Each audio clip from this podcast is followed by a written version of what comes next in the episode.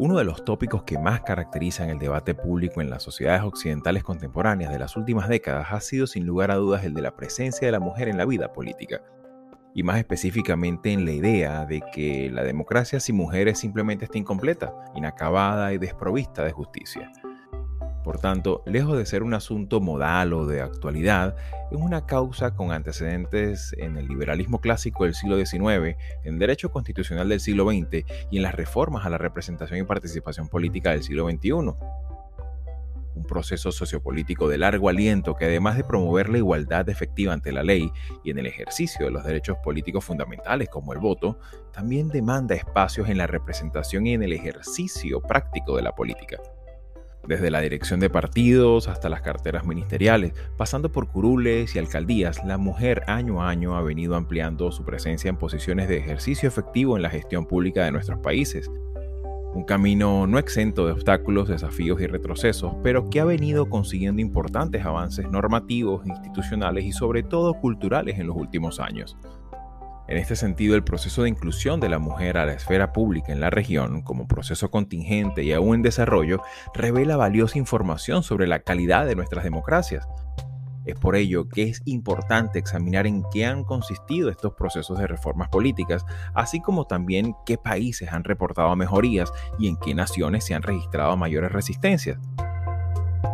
Y es que la convivencia que ha existido entre mujeres y hombres a lo largo de la historia de la sociedad humana necesariamente debe expresarse también en la vida política de nuestros días. En vista de ello, hemos dedicado dos episodios que nos permitirán abordar con amplitud este capítulo tan importante de la historia democrática de nuestras naciones, para atender el desafío, tuve el honor de estar acompañado por Flavia Freidenberg y Julieta Suárez Cao, dos grandes referentes intelectuales latinoamericanas de este tema de investigación y de activismo social. Flavia es doctora en ciencia política por la Universidad de Salamanca, así como profesora e investigadora de la Universidad Autónoma de México, quien además es la coordinadora de la red de politólogas, desde donde ha desarrollado una intensiva labor de promoción a esta causa con el ya famoso hashtag No Sin Mujeres. Por su parte, Julieta es doctora en ciencia política por la Universidad de Northwestern, así como investigadora y profesora en política comparada a la Universidad Católica de Chile. Destaca en su trayectoria profesional haber contribuido al diseño del sistema electoral paritario de género en las elecciones regionales del 2021, así como el implementado en la actual Convención Constitucional chilena. Con su sabiduría e inigualable soporte testimonial, abordaremos in extenso el mapa comparado de la inclusión femenina en la política de la América Latina de nuestros días, yo soy Xavier Rodríguez Franco y esto es La Conversación en su cuarta temporada. Bienvenidos.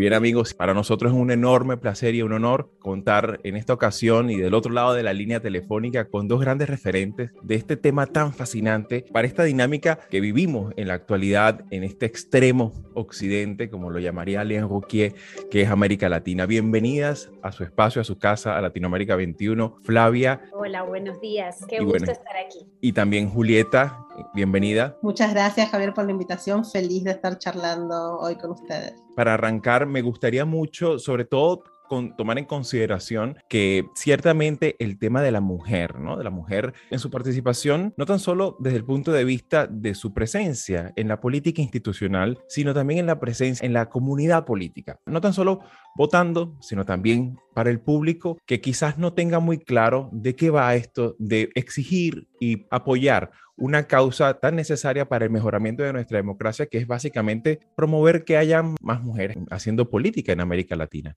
Pues muchísimas gracias, querido Javier. Para mí también es un honor estar aquí, más hacerlo con mi amiga, con mi colega, que admiro tanto, eh, la doctora Julieta Suárez Cao. Esto es muy fácil. La mitad de la población exige, debe tener derecho a la mitad del poder. Y de eso es lo que estamos hablando. No estamos hablando de una minoría que está exigiendo porque está subrepresentada, estamos hablando que en la, mayoría de los países de la región eh, las mujeres, no la mujer, sino las mujeres, porque somos muy diversas, porque somos muy diferentes, porque tenemos orígenes distintos, tenemos características distintas, exigimos que esos derechos que se han manifestado en, las constituciones eh, y en las leyes, el derecho a votar, se traduzca en un derecho a ser votadas. ¿no? Y no lo hacemos, repito, como minorías subrepresentadas, ni como grupos vulnerables, como muchas veces nos han querido encajonar. Lo exigimos porque integramos la mitad de la población de cada uno de los países y esto es una, digamos, una realidad matemática. Y América Latina en las últimas décadas ha vivido lo que a mí me gusta llamar una revolución de la presencia, una revolución pacífica, una, una revolución innovadora, una revolución en las formas, en la manera de, de ver las cosas y en la manera de hacer las cosas. Y es verdad que hay algunos países que lo han hecho a través de un caminito, otros países lo han hecho de otra manera y hay otros países que todavía hay que sumarlos al carro. Nuestras maestras juristas, eh, politólogas, sociólogas, muchas de ellas muy interesadas en, en la igualdad, en que las democracias no solamente debían ser competencia, competitividad, sino también inclusión e igualdad se dieron cuenta que para que las mujeres fueran votadas debían estar en las papeletas, debían estar en las candidaturas. Claro, en la, oferta, ¿no? En la oferta, en la oferta partidista, claro. Porque el argumento más fácil era decir, ay, a ellas no están interesadas en participar, ay, ellas les interesan otras cosas, ay, ellas nacieron para cuidar, ay, ellas lo hacen bien cocinando, pero no era un sentido común que ellas quisieran acceder y ejercer al poder. Ese era el argumento más sencillo. En algunos países yo sigo escuchando que me dicen, ay, Flavia, si ellas quieren competir, que vengan y compitan, acá tienen, que si quieren participar, que participen, porque acá estamos esperándolas y tal. Y lo que nuestras maestras se dieron cuenta es que había una serie de obstáculos que se manifestaban de una manera más grave con relación a las mujeres y que incluso muchas veces se manifestaban hacia las mujeres por ser mujeres y que no se daban en relación a los hombres cuando querían participar. Nuestras maestras se dieron cuenta que el derecho internacional público, es decir, las reglas eh, internacionales, eran un área de oportunidad para generar la aprobación de una serie de derechos que luego obligara a los países a hacer algo tan sencillo como poner a las mujeres en las candidaturas. Y esta, esto que se dice fácil y que hoy nos parece tan obvio, tuvo muchísimas dificultades, fue muy difícil, pero consiguió romper los candados que tenían las dirigencias partidistas respecto al monopolio de determinar quiénes ejercían las candidaturas. Una vez que tú pusiste a las mujeres en las candidaturas, pues entonces fue mucho más sencillo conseguir unas mayorías en los congresos que se articularan de tal manera, no, mayorías completas, pero sí masas críticas, un porcentaje especial, que aprobaran una determinada o que exigieran la aprobación de una determinada cantidad de leyes, entre ellas aprobar medidas de acción afirmativa, es decir, cuotas que exigieran que un porcentaje de mujeres estuvieran en las candidaturas. Eso es lo que denominamos en la disciplina régimen electoral de género, que tuviera que ver con regular la, la manera en que los partidos ponían armaban sus listas, armaban sus candidaturas.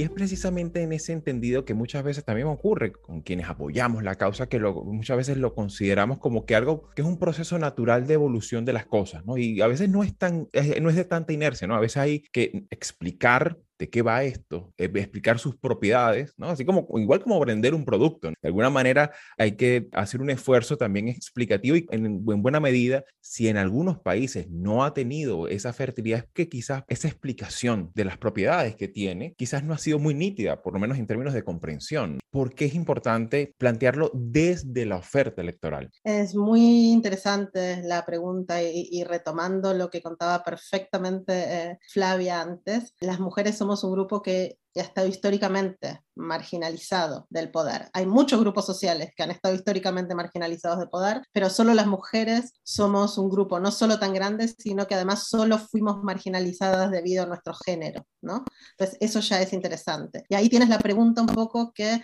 respondía Flavia, pero si quieres la podemos poner eh, más en temas de hipótesis, ¿no? Bueno, ¿y por, ¿y por, qué hay subrepresentación de mujeres? ¿Por qué no están las mujeres representadas en igualdad? Y bueno, no, una, una hipótesis vendría por el lado de la oferta. Las, claro, las mujeres están para otras cosas, no les interesa. Bueno, cualquiera que haya hecho investigación política ve que los niveles más bajos de la política, en la política comunal, en la política local, en la política de los barrios, son todas mujeres, ¿no? Digamos, no es que no había mujeres en política, siempre estuvieron ahí. Si pensamos en grupos icónicos en, en nuestra región que lucharon contra la dictadura, son mujeres, son madres, son abuelas, son mujeres que se organizaron contra las dictaduras. ¿Cómo puede ser que después llega la democracia y no están en nuestros congresos, en nuestros parlamentos? Bueno, entonces ahí tenés otra hipótesis. No, es un problema de demanda. No quiere votar por mujeres. Bueno, pero esto se da a, otras, a otro nivel del mundo. No hay evidencia científica que sostenga que haya un sesgo del electorado tal que las mujeres aparecen en las papeletas y después no son electas. Entonces, bueno, no es un problema de oferta, no es un problema de demanda. ¿Dónde está el problema? Y Flavia lo dijo muy bien, el problema son los intermediarios. El problema son quienes deciden qué personas van en la papeleta,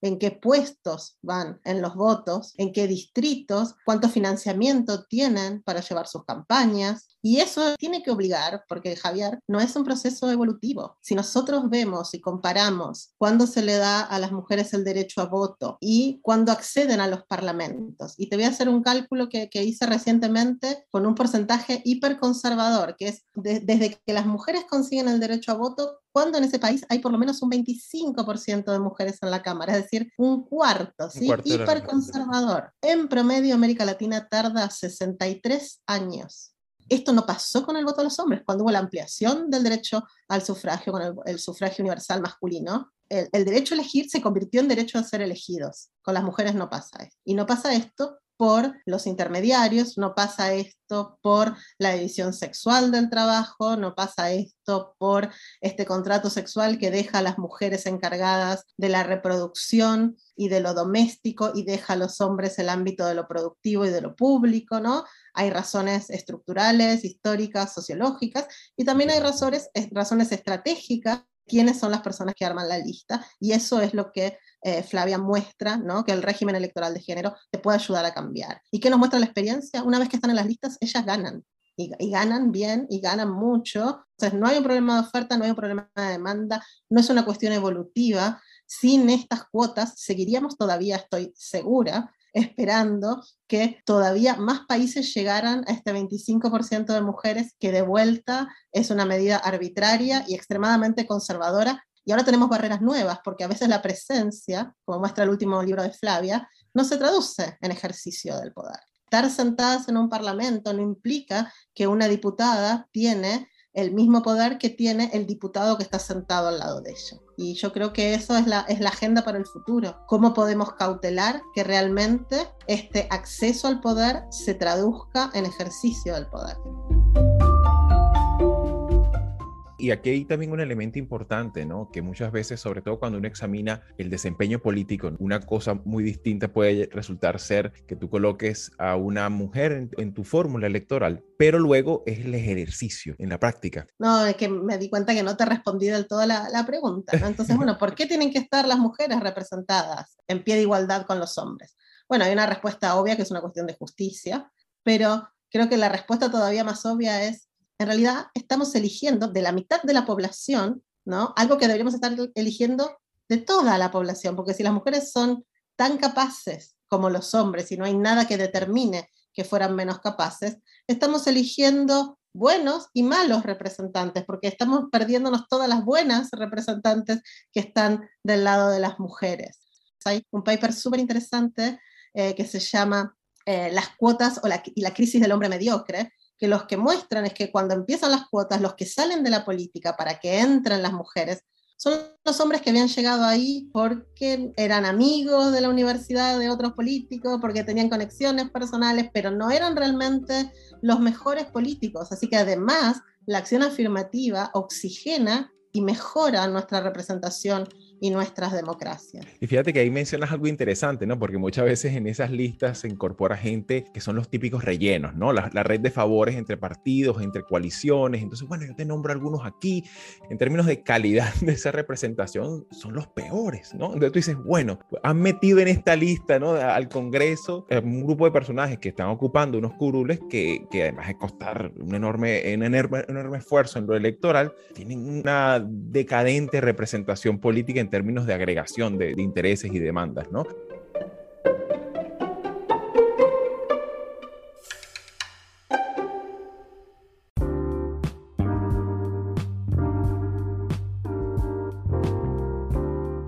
Latinoamérica 21 es un medio independiente y plural comprometido con la democracia y la libertad de expresión, que produce textos de análisis y opinión escritos por expertos sobre temas políticos, económicos y sociales de América Latina. Nuestra red está conformada por más de 150 columnistas latinoamericanos o latinoamericanistas de más de 20 países provenientes de diversas disciplinas que regularmente colaboran con sus textos. El contenido de Latinoamérica 21 es publicado en nuestra web en español, portugués e inglés y en diferentes secciones de una red que incluye a 16 de los principales periódicos de la región.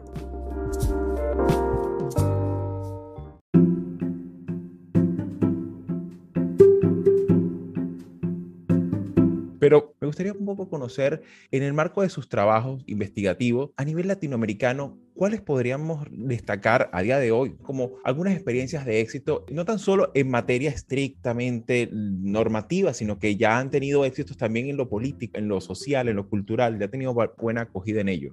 Pues mira, yo creo que lo primero que habría que hacer es una evaluación institucional. No es lo mismo los países que han conseguido aprobar la exigencia de paridad, paridad de entrada o incluso Julieta puede profundizar con la experiencia chilena, ¿no? que, es innovadora en, en relación a la paridad de entrada y la paridad de salida. Pero la mayoría de los países, son nueve en total, han aprobado algún tipo de diseño que exige la paridad en las candidaturas. Ahí tienes a Costa Rica, ahí tienes a Ecuador, ahí tienes a Bolivia, Ahí tienes a México, Argentina, eh, recientemente Perú, y luego tienes dos casos que son que son paritaristas, pero que son que están engañando, que están haciendo trampa. que, son publicidad engañosa. Sí, Honduras y Panamá, que nos hacen creer que es paridad, pero en realidad hacen algo así como exigirlo en, las, en los procesos de selección de candidaturas, pero no las exigen en las elecciones generales. Entre los países que han aprobado la paridad en el registro de candidaturas también hay diferencias en si han exigido paridad solo vertical, es decir, en la integración de listas que normalmente son de representación proporcional y que son listas que exigen, digamos, que haya como una alternancia entre eh, los diferentes eh, géneros, ¿no? Entonces, si tú pones primero un hombre, luego tienes que una mujer, lo que, lo que Juli me enseñó que se llama cebra en Chile y que en otros países le decimos cremallera. Entonces, ahí vamos, ¿no? Poniendo. Eh, eso es paridad vertical, ¿no? Pero hay algunos países que con la experiencia han dicho, mm, la paridad vertical no alcanza, hay que exigir que además los mandatos de posición, es decir, dónde están ubicadas las mujeres, sean en los primeros puestos de la fila, de, las listas. Los puestos en donde los partidos saben que esos son los que tienen más chances de salir, ¿no? Y normalmente esos eran los puestos que ellos guardaban para sus niños ¿no? favoritos.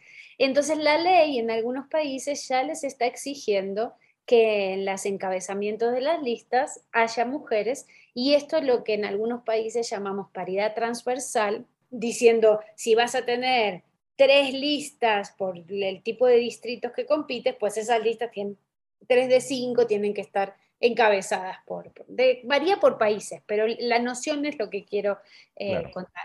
Y hay países que además han dicho, no solamente vamos a exigir, sobre todo aquellos que son mixtos, ¿no? de un sistema electoral segmentado, no solo vamos a exigir que haya encabezamientos de listas o paridad, y o paridad vertical, sino que además en los distritos uninominales la mitad de los distritos tienen que ser de mujeres y la mitad de hombres.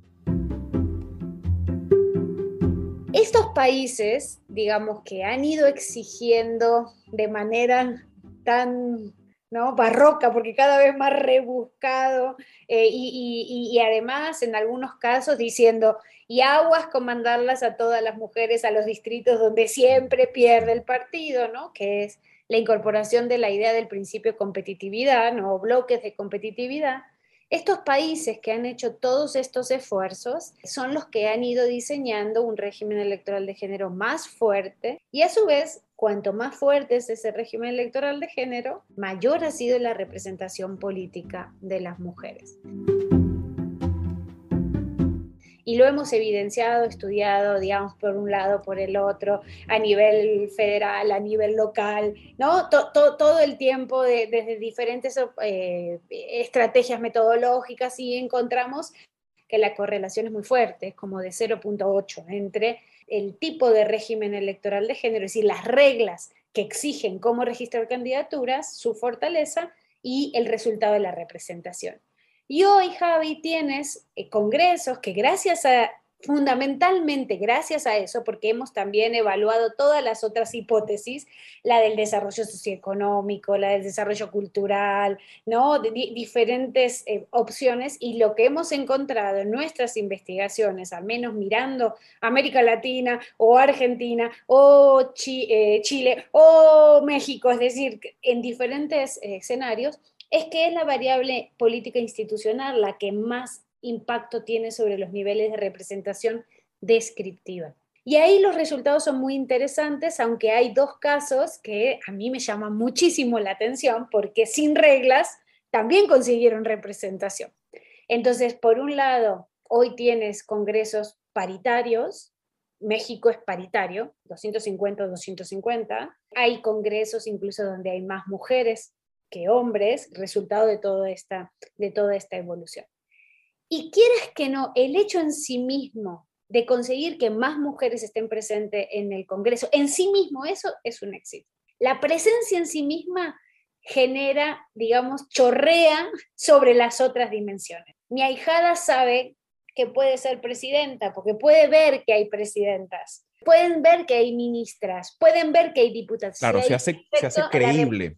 Si puedo verlo, puedo serlo. Si, vos tenés un congreso donde hay mujeres, independientemente de lo que representen, independientemente de las políticas que ellas impulsen, porque claro, por supuesto, cuando tú abres el juego, abres el juego a todas, abres el juego a las, a las progresistas, abres el juego a las conservadoras, abres el juego a las de izquierda, abres el juego a las de derecha. O incluso, o incluso a las buenas oradoras y a las muy mediocres, ¿no? O sea, tienes de todo allí, ¿no? Claro, lo que pasa es que nosotros tenemos que siempre, en todos los órdenes de la vida, no solo en la política, estar demostrando que nos ganamos ese espacio. Y además, como de chiquita nos hicieron todas creer que éramos unas impostoras, andamos todo el tiempo intentando nosotras mejorar porque decimos, no, tengo que hacerlo mejor, no, yo tengo que poder, yo tengo que saber. Pero nosotras, incluso las mujeres políticas, están siempre con, con ese doble rasero de evaluación.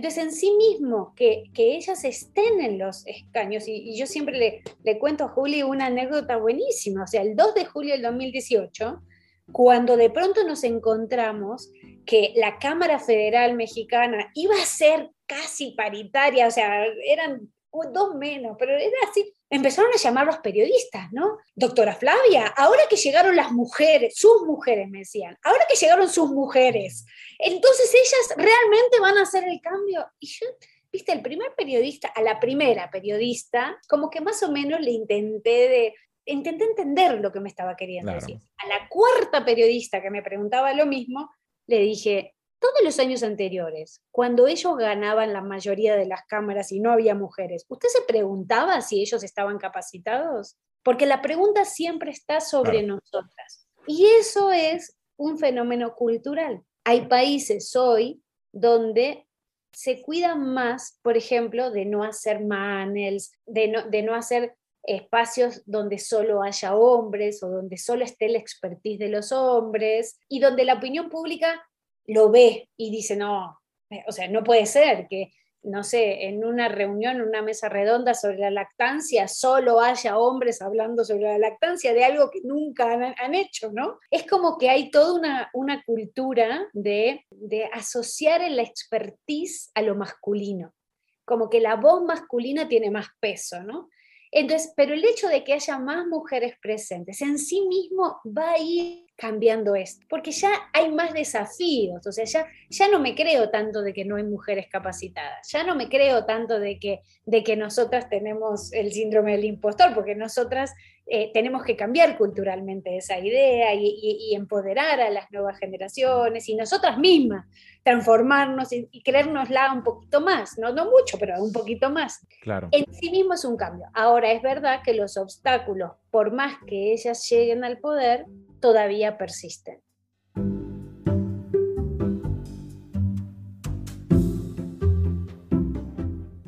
Sí, ciertamente quedan muchos escollos institucionales por superar, aspectos sobre todo culturales también, ¿no? Como bien señalas, y sobre todo mucho lugar común por suprimir, ¿no? Especialmente en los medios de comunicación. Sin embargo, hay que también tomar en consideración que el escrutinio público debe tener también esa capacidad de exigencia de probidad en el desempeño político a partes iguales. La mera circunstancia biológica de ser mujer tampoco te exime de estar cercanas a la corrupción, al tráfico de influencias, al nepotismo o a cualquier otra forma pues de malas praxis políticas, por llamarlas de alguna manera. Como vemos, pues son muchos aspectos a examinar y en virtud precisamente de la importancia de esta temática, pues vamos a hacer una segunda entrega para el próximo domingo para abordar otros aspectos institucionales claves y también me parece importantísimo que podamos abordar el papel de la ciudadanía en esta deliberación, ¿no? Así como también un comentario especial sobre el caso chileno en vista de la deliberación constitucional que todavía sigue desarrollándose en esta nación y aprovechando también la experticia de Julieta.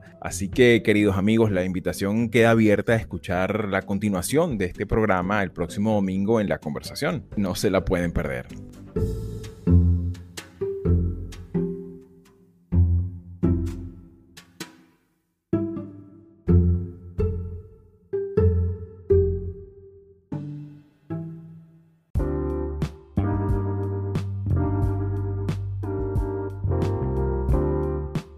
Después de escuchar a Flavia y a Julieta en esta primera entrega, ¿a ti qué te parece? Cuéntanos.